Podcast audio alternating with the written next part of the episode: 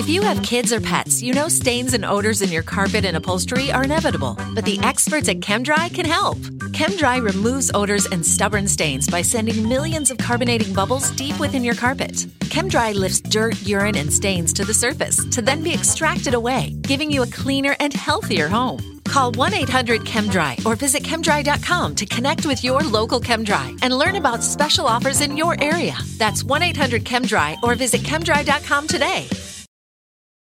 Save big money on everything for your spring projects at Menards. We have all of your garden and landscaping essentials. Master Garden Premium Garden Soil contains a slow release fertilizer that feeds gardens for up to nine months. It produces better results and is ready to use for all your gardening needs. Save big on Menards' great selection of garden and landscaping products. Compare brands in store or online at menards.com. Save big money at Menards.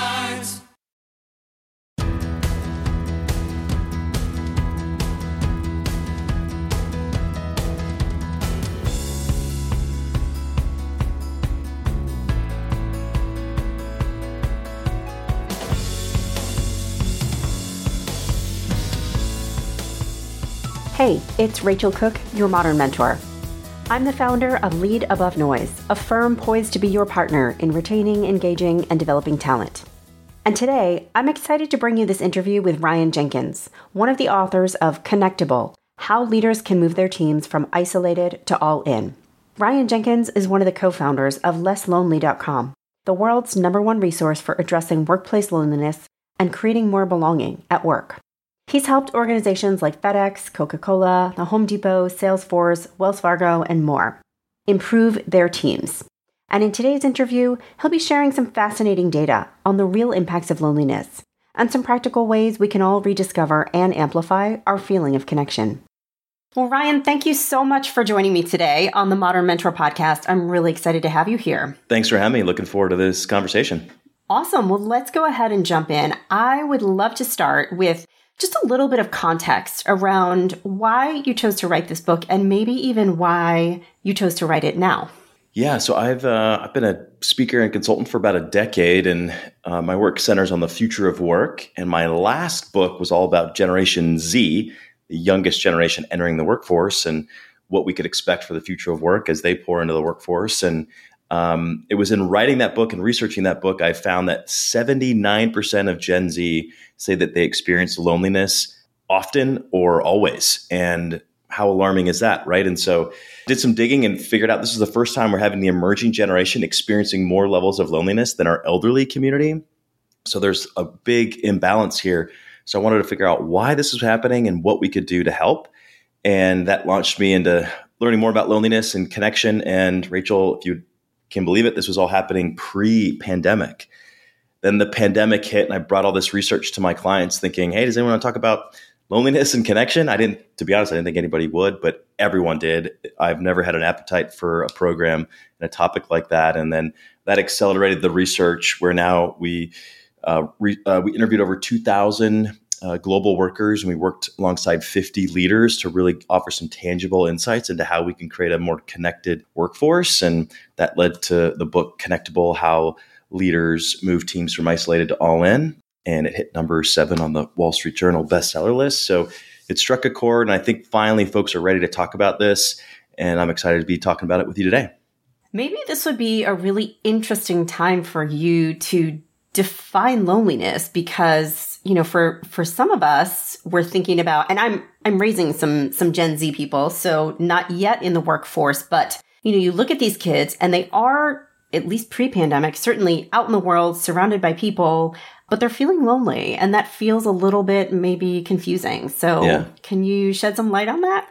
Yeah. Uh, before I define loneliness and give you a little bit more context there, I think it's also important to clarify too. Our work kicked off looking at Gen Z turns out we're all experiencing loneliness and isolation. So, according to our research, 72% of global workers say they experience loneliness at least monthly, with 55% saying at least weekly. So, it's a universal human condition and it's something we all experience. However, it still does seems to be a little bit more acute with the emerging generations for reasons we can unpack in a little bit. Um, but just know this is, you know, loneliness is no respecter of person. We all experience it. And in fact, it's useful because it's our literally our biological cue that we belong together. So it's helpful that we have this emotion and we should not shroud it in shame because again, it's very useful and we all experience it. It's not the absence of people, it's the absence of connection. So listeners can probably relate. You've been in a crowded office and perhaps felt feelings of isolation or alienation because you didn't have strong connections with those people. Conversely, if you were working remotely and you have really strong connection to your team members and the leader and your the work itself and the vision of the organization, you might not experience that same level of alienation or isolation as that person in the crowded office.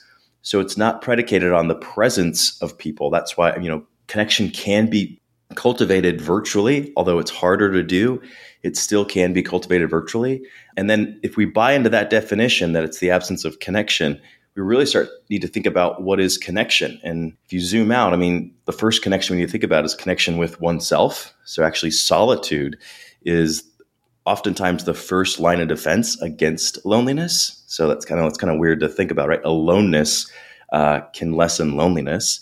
Um, so connection with oneself, connection with your team members, your leaders, the organizational culture. You know, if you want to think spiritually, there's all these connection points that we can really nurture uh, to keep loneliness at bay.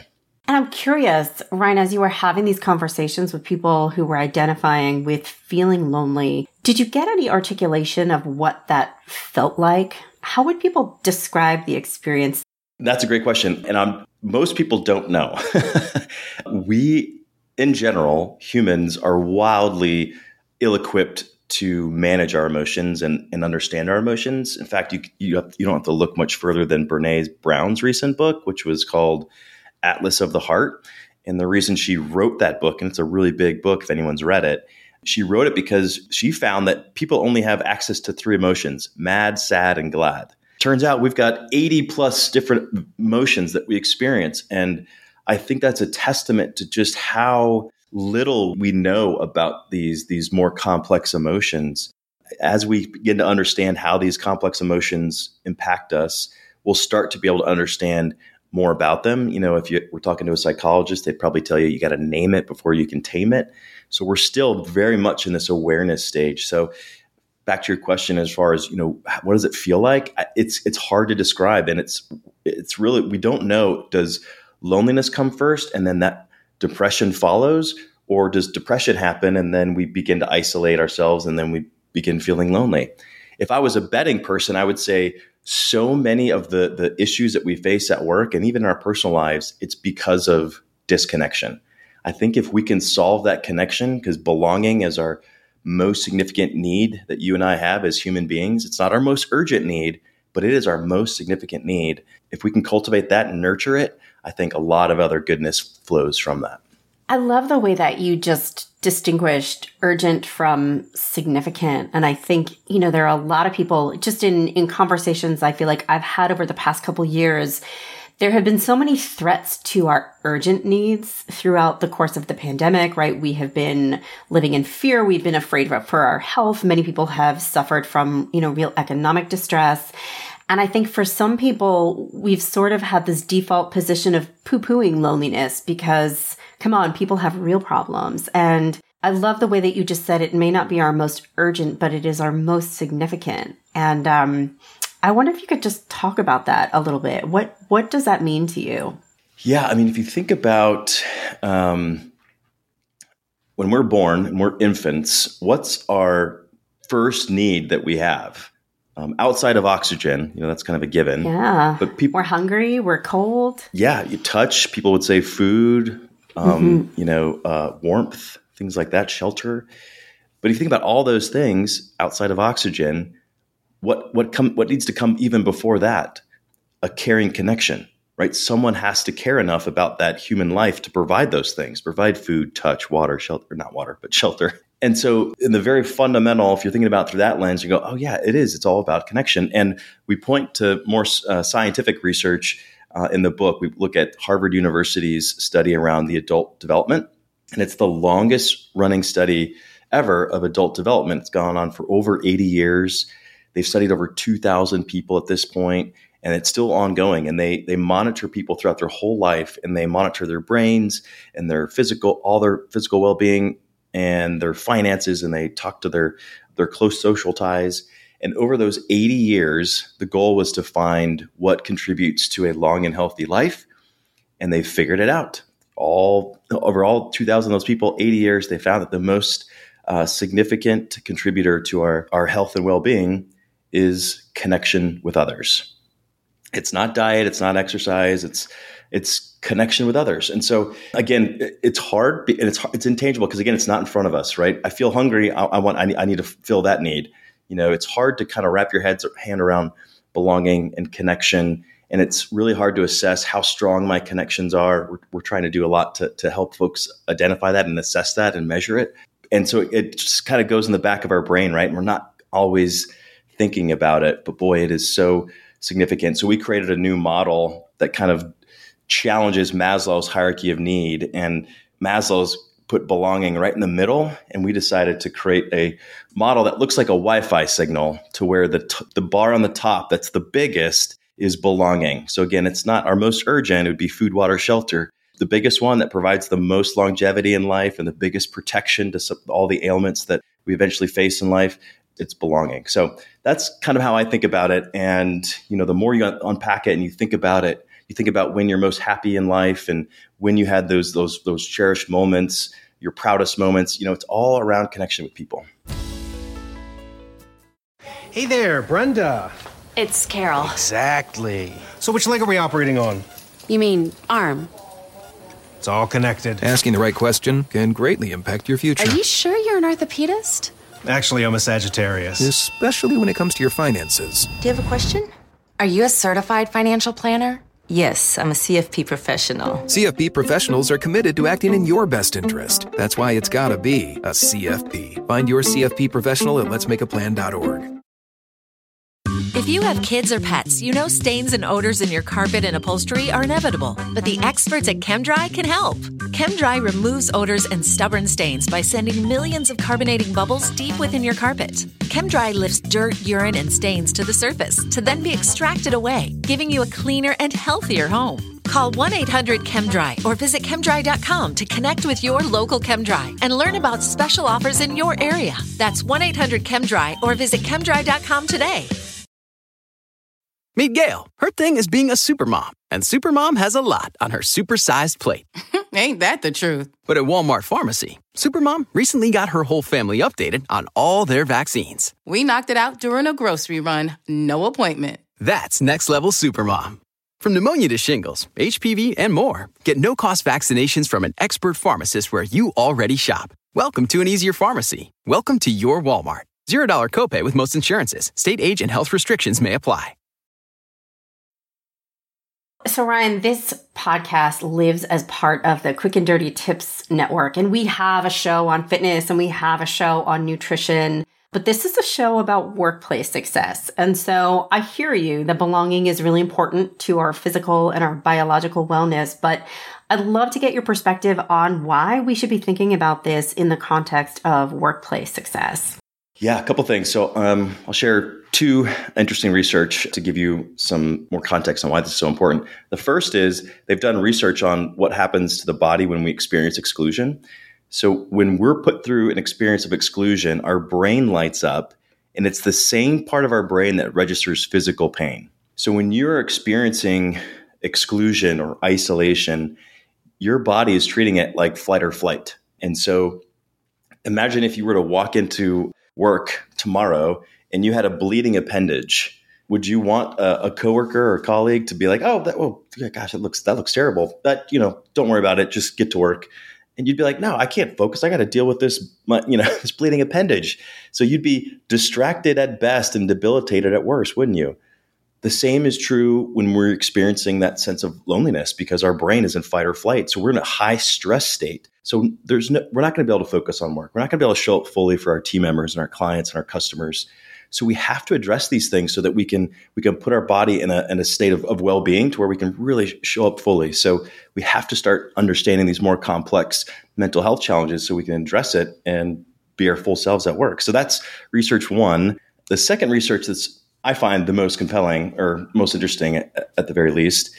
Uh, they did some research recently where they had an individual uh, look at a hill from a distance, like a hill. They were going to climb this hill, and they asked them to evaluate the steepness of that hill. And then a second group of, of folks, they put two people together, and they had those two people assess ha- the the steepness of that hill. And when you were partnered with another person, the group identified the steepness of the hill with a 30% reduction in steepness. So that means when we are with others, when we feel like we're connected, ready to surmount a common goal or mission or challenge or obstacle, it's 30% easier, uh, at least in our minds. And so that's wow. why it's, it's so compelling to have these connections and feel like we're part of a team. And your question was, why do we address this at work? It's because work gets 30% easier when we feel connected with others and we're tackling the same issues together. That's fascinating. That's a really, really interesting piece there.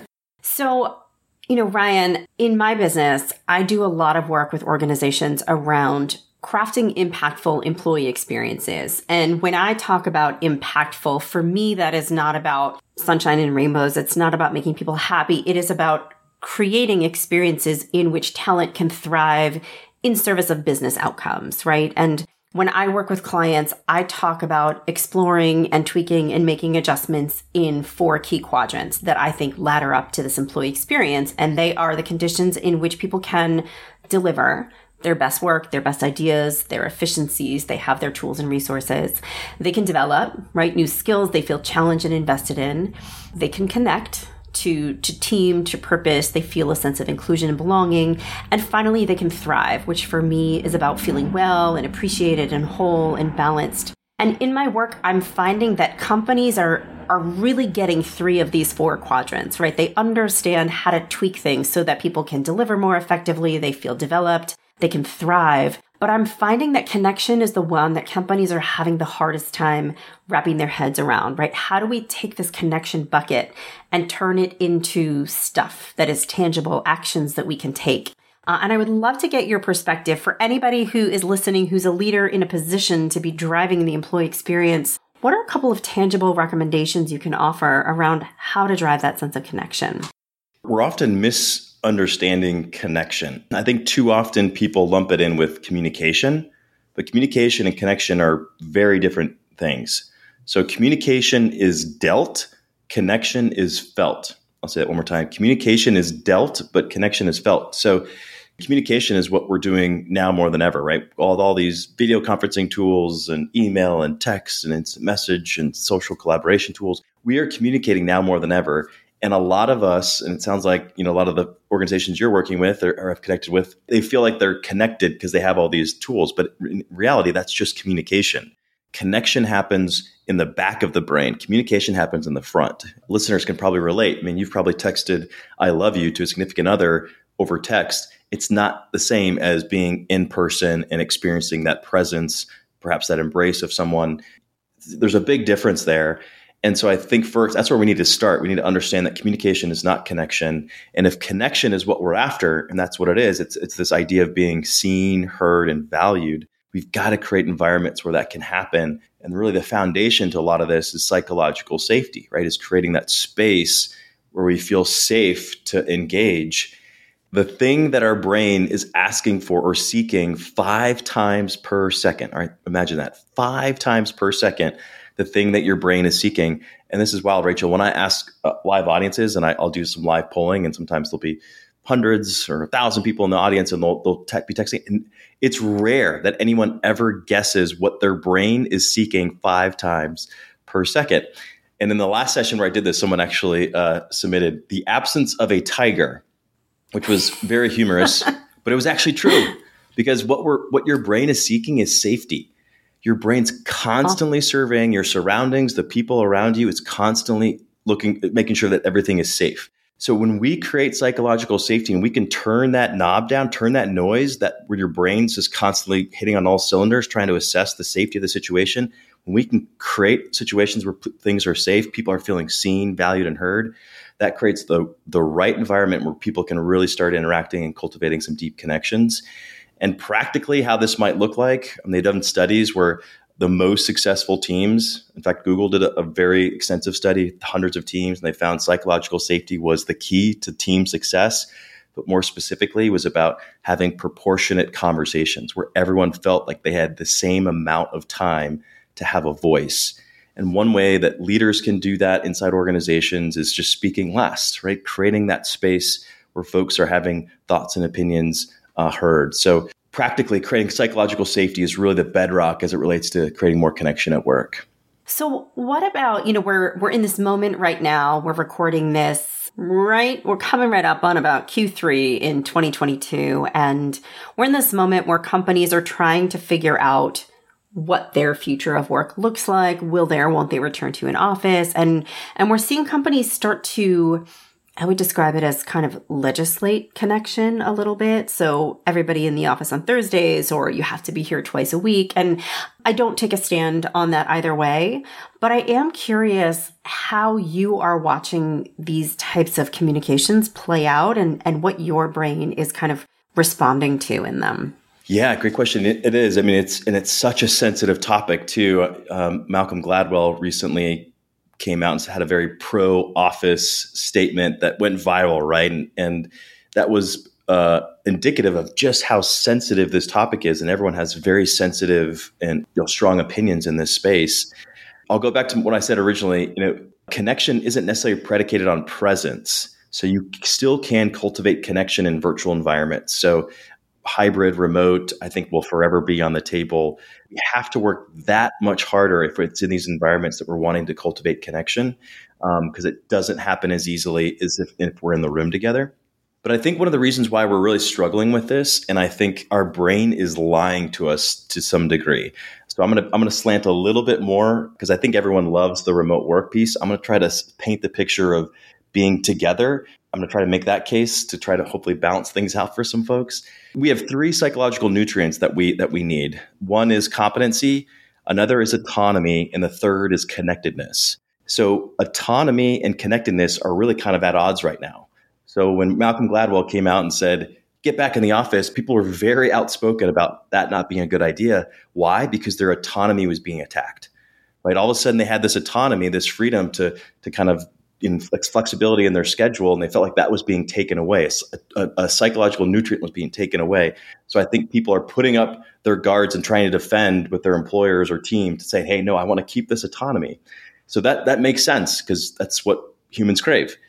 But the other side of this too is connection, and we need connection. And so I think like our, our brain is wanting autonomy, but I think our soul wants connection. We've got to keep those both in mind.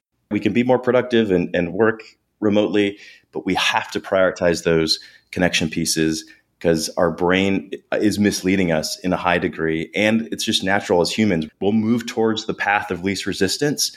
And in this case, remote work is the path of least resistance. And oftentimes there's a cost to moving towards convenience. And most of the time, that cost is connection, right? That's what Uber and, and DoorDash and all these wonderful technologies, we're turning towards them and we're slowly turning our back on humanity. And we've got to be really careful because if we do, we're going to pull further apart and we're all going to be in big trouble if we do that. For me, it, it feels a little bit like efficiency versus the bigger picture, which is to say that it it is in, you know, probably nine out of 10 cases, it is probably objectively more efficient for everybody to just work at home. And we've proven we can, we can deliver, right? We can be productive. We can generate the outcomes that we need. Um, and it's, it's measurable, right? That productivity is measurable. It's quantitative, but what is being lost? You know, you talked earlier about sort of the mind versus the soul. And it's really hard to measure the impact on a soul, right? But on some level, we are, we are losing something that's harder to measure. And so it kind of gets less attention. Our, our brains give us permission to, to let that carry less weight. But I feel it, right? A lot of my work and, and maybe yours as well. You know, I'm certainly a big consumer of research, but I'm also a big believer in just intuition. And a lot of what is what is right in the workplace is about just watching and listening and paying attention and, and letting your intuition speak. And intuitively, it does feel like we are, we are losing something. And so it'll be so interesting to watch, but I'm grateful that we, we have your book here at least to, to give it some quantitative weight. So hopefully that will help us out a little bit. Yeah. Let me share one more thing on this topic because yeah. Technology and social media, when we asked, when we surveyed those 2000 folks, they said that that was the number two thing contributing to their disconnection and we specifically looked at social media and how that's really, you know, kind of disconnecting folks. But it wasn't disconnecting everybody. So where social media was helpful was where people had a, a strong connections and relationships with people in the real world and then they mm. used social media as a supplement to kind of keep up with the lives of those strong those strong relationships they had in the real world. Where we get in trouble is we we just you know follow people and consume social. And we feel like again we're connected with these folks. When in reality we don't actually have a, a rich connection with them offline.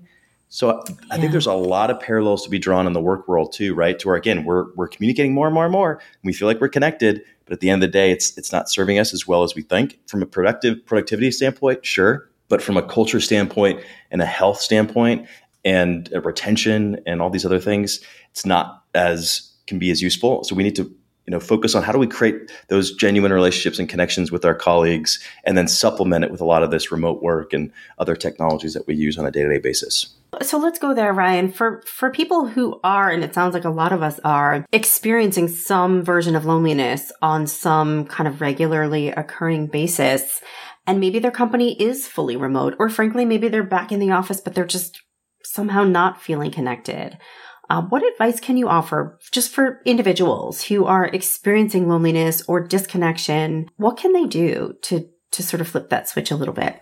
Yeah, I think um, well, first know that you're not alone and that loneliness isn't shameful. It's a universal human condition, and again, it's useful. We feel it because we were better together and connected in, in community. So just start there. That that's you know that's normal. And I like to tell people just assume everyone around you wants more connection because that's pretty much true. Everyone wants more connection. So, you know, hopefully that gives you at least a little bit of confidence to step forward and, and nurture some of those connections. But the, the other aspect of this too, what, what's really tricky about loneliness is when we experience it, we turn inward. We start slowly start to turn inward. We get hyper vigilant uh, around our emotions and those around us. We begin distrusting other folks that are maybe trying to help.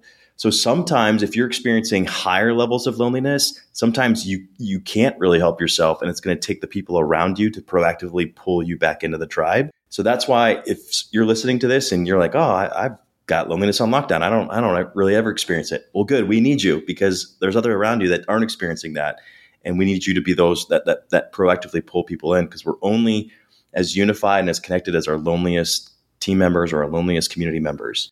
So there's there's a lot of things that we can do, and in the book uh, we've got a lot of resources of how to identify folks that might be starting to detach. So some of those signs might be a lack of learning and development, right? If if if you yourself or you you're experiencing someone else just not being interested in having those career progression conversations, or they're not proactive about uh, learning new things or attending a conferences, et cetera, not wanting to talk personal, right? Talking 100% work, that can be a sign of someone starting to detach.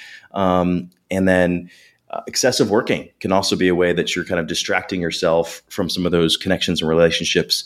But you asked, what can people personally do? You know, one of the, the, the top contributor to our loneliness and isolation is busyness. Research shows that time constraints severely limit our willingness to connect with others.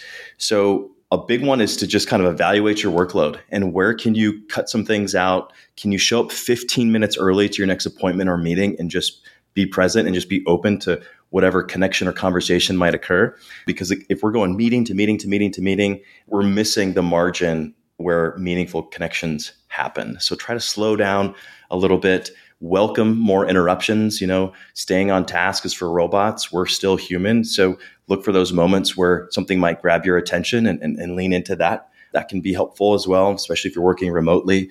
If a neighbor or someone in your in your home, there's an interruption. Turn into that uh, every now and then, and then. Well, I'll leave it there. I'll leave it there. Okay. Yeah. And I'm gonna I'm gonna take the liberty to to build on your first one, which was to try to arrive 15 minutes early. I'm gonna take you one further and say, can you shorten the meeting by 15 minutes and repurpose the first 15 for connection? Because I think that's part of our challenge. We are in back to back 60 minute meetings. We are assuming every conversation takes 60 minutes and we have lost, I mean, we've lost the time to go to the bathroom, let alone to connect with humanity. And so I think challenging ourselves to be a little bit creative in how we get the work done so that we're carving out time for connection, I think could be a way to think about it as well. Yeah, wonderful. I love that. Yeah. Um, I think, you know, we wrote the book for leaders because we felt like leaders were in the best position to make adjustments like the one you just said there. So, so another one for, for leaders is, is to like one of the leaders we profiled in the book, they created what they called the inside scoop. And so for five minutes at the top of every town hall meeting that they do every week, they have one individual share a picture, and this could be done virtually or in person. They share a picture of something non work related. And the example they gave is that this one really talented researcher, she shared a picture of her marathon training. And turns out she had qualified for Olympics in the past, and no one had any idea. So her whole team saw her as this competent researcher, but now they saw her as this extraordinary athlete. And now there's all these new connection points that people can relate to her and connect with. So creating just a small little thing like that can go a long way. And then the other question we always like to ask people is, you know, ask the question, are you relatable?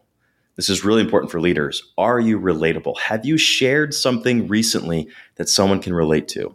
Because if it's all just business and you're just hammering through the agenda and da da da da you know, we can't relate and thus we can't connect with somebody. So you don't have to go get super vulnerable. Brene Brown would tell you way more on how to do that. I'm just going to ask you, are you relatable? And can you do subtle things to make yourself a little bit more relatable that opens some connection points that people can connect with you more so on? Yeah, people want to be led by people, right? Yeah.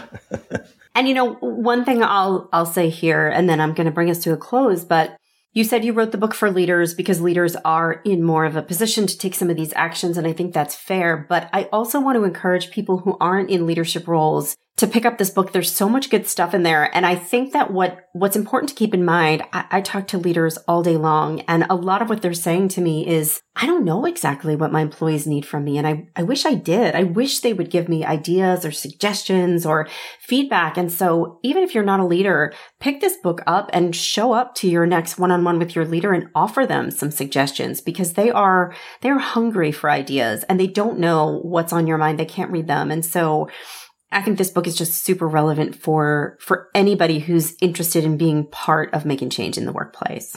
Well said. Thank you, Rachel. Yeah, awesome. So Ryan, is there is there anything I haven't asked you that you feel like is just really important to share? And I'm going to bundle that with what do you think is the most important thing you want somebody to take away from this book? Yeah, I think you know one of the top questions I get from folks is is there it's, it's, kind of ironic, right? People are asking, is there a tool, is there some kind of technology I can use to create more connection in our organization? And I think it's a brilliant question and the answer is yes. I'll tell you about that in just a second. But again, it's it's our human nature, right? We want this kind of quick fix to this big problem, but you know, we're using this technology to save us time. Well, I hope we were going to use this time for useful things in the future, which is connect with one another. But there's this great um, company that that that we think is doing a lot of great work, and it's called Like Minded. So it's a, I think the link is likeminded.ai. They're an AI powered workplace connection software. So they use uh, it's kind of like the eHarmony for for working professionals, and uh, they use personality, life stages, interests to connect with you as someone inside an organization where you think you'd be either a really uh, strong friend to or a strong mentor mentee relationship and um, it's amazing. Gallup's done some pretty extraordinary work on just having one friend at work does extraordinary things for your satisfaction at work, performance, retention. It's pretty extraordinary. So tools like that, like like-minded, I think are the future of work and creating environments where we can leverage the tech that we all love and are using, and then also use that to actually uh, springboard us into more meaningful connections. That the last question you asked was, you know, kind of what do people want to walk away from this? I think the biggest thing you know, we're kind of just in this awareness stage of connection and loneliness. And I'm, we just want people to know that it's a universal human condition. Probably heard me say that today. and it's not shameful, it's a signal. and it's a signal that we belong together. At the end of the day, no matter if you're introverted or extroverted, who you are, we pine for people. And every now and then, we're going to want to scurry away to our, you know, our our devices and our solitude and whatever else. That's okay, uh, but don't stay there long because your team needs you. You need your team, and at the end of the day, we're stronger together. We're healthier together, and together, ultimately, we belong. Oof, what a lovely place to close. Ryan, it has been such a pleasure having you. I really, really appreciate all of your insights and your suggestions. Thanks for having me, Rachel. Appreciate it. I hope you enjoyed my conversation with Ryan. Learn more about his work at lesslonely.com and pick up a copy of his book, co authored with Steven Van Cohen Connectable How Leaders Can Move Teams from Isolated to All In. Please join me next week for another great episode. Until then, visit my website at leadabovenoise.com if your organization is looking for partnership in retaining, engaging, or developing talent. You can follow Modern Mentor on Apple Podcasts, Spotify, or wherever you listen to podcasts. And follow me on the Modern Mentor page on LinkedIn. Thanks so much for listening and have a successful week. Modern Mentor is a quick and dirty tips podcast. It's audio engineered by Dan Feierabend with script editing by Adam Cecil. Our podcast and advertising operations specialist is Morgan Christensen. Our digital operations specialist is Holly Hutchings. Our marketing and publicity assistant is Davina Tomlin, and our intern is Cameron Lacey.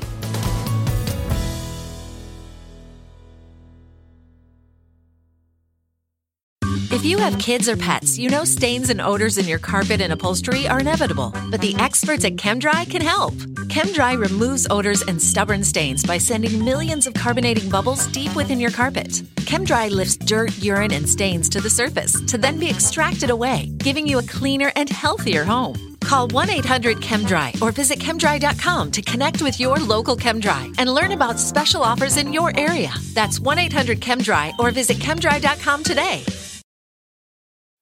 When you need mealtime inspiration, it's worth shopping Kroger, where you'll find over 30,000 mouthwatering choices that excite your inner foodie. And no matter what tasty choice you make, you'll enjoy our everyday low prices, plus extra ways to save, like digital coupons worth over $600 each week. You can also save up to $1 off per gallon at the pump with fuel points. More savings and more inspiring flavors make shopping Kroger worth it every time. Kroger, fresh for everyone. Fuel restrictions apply.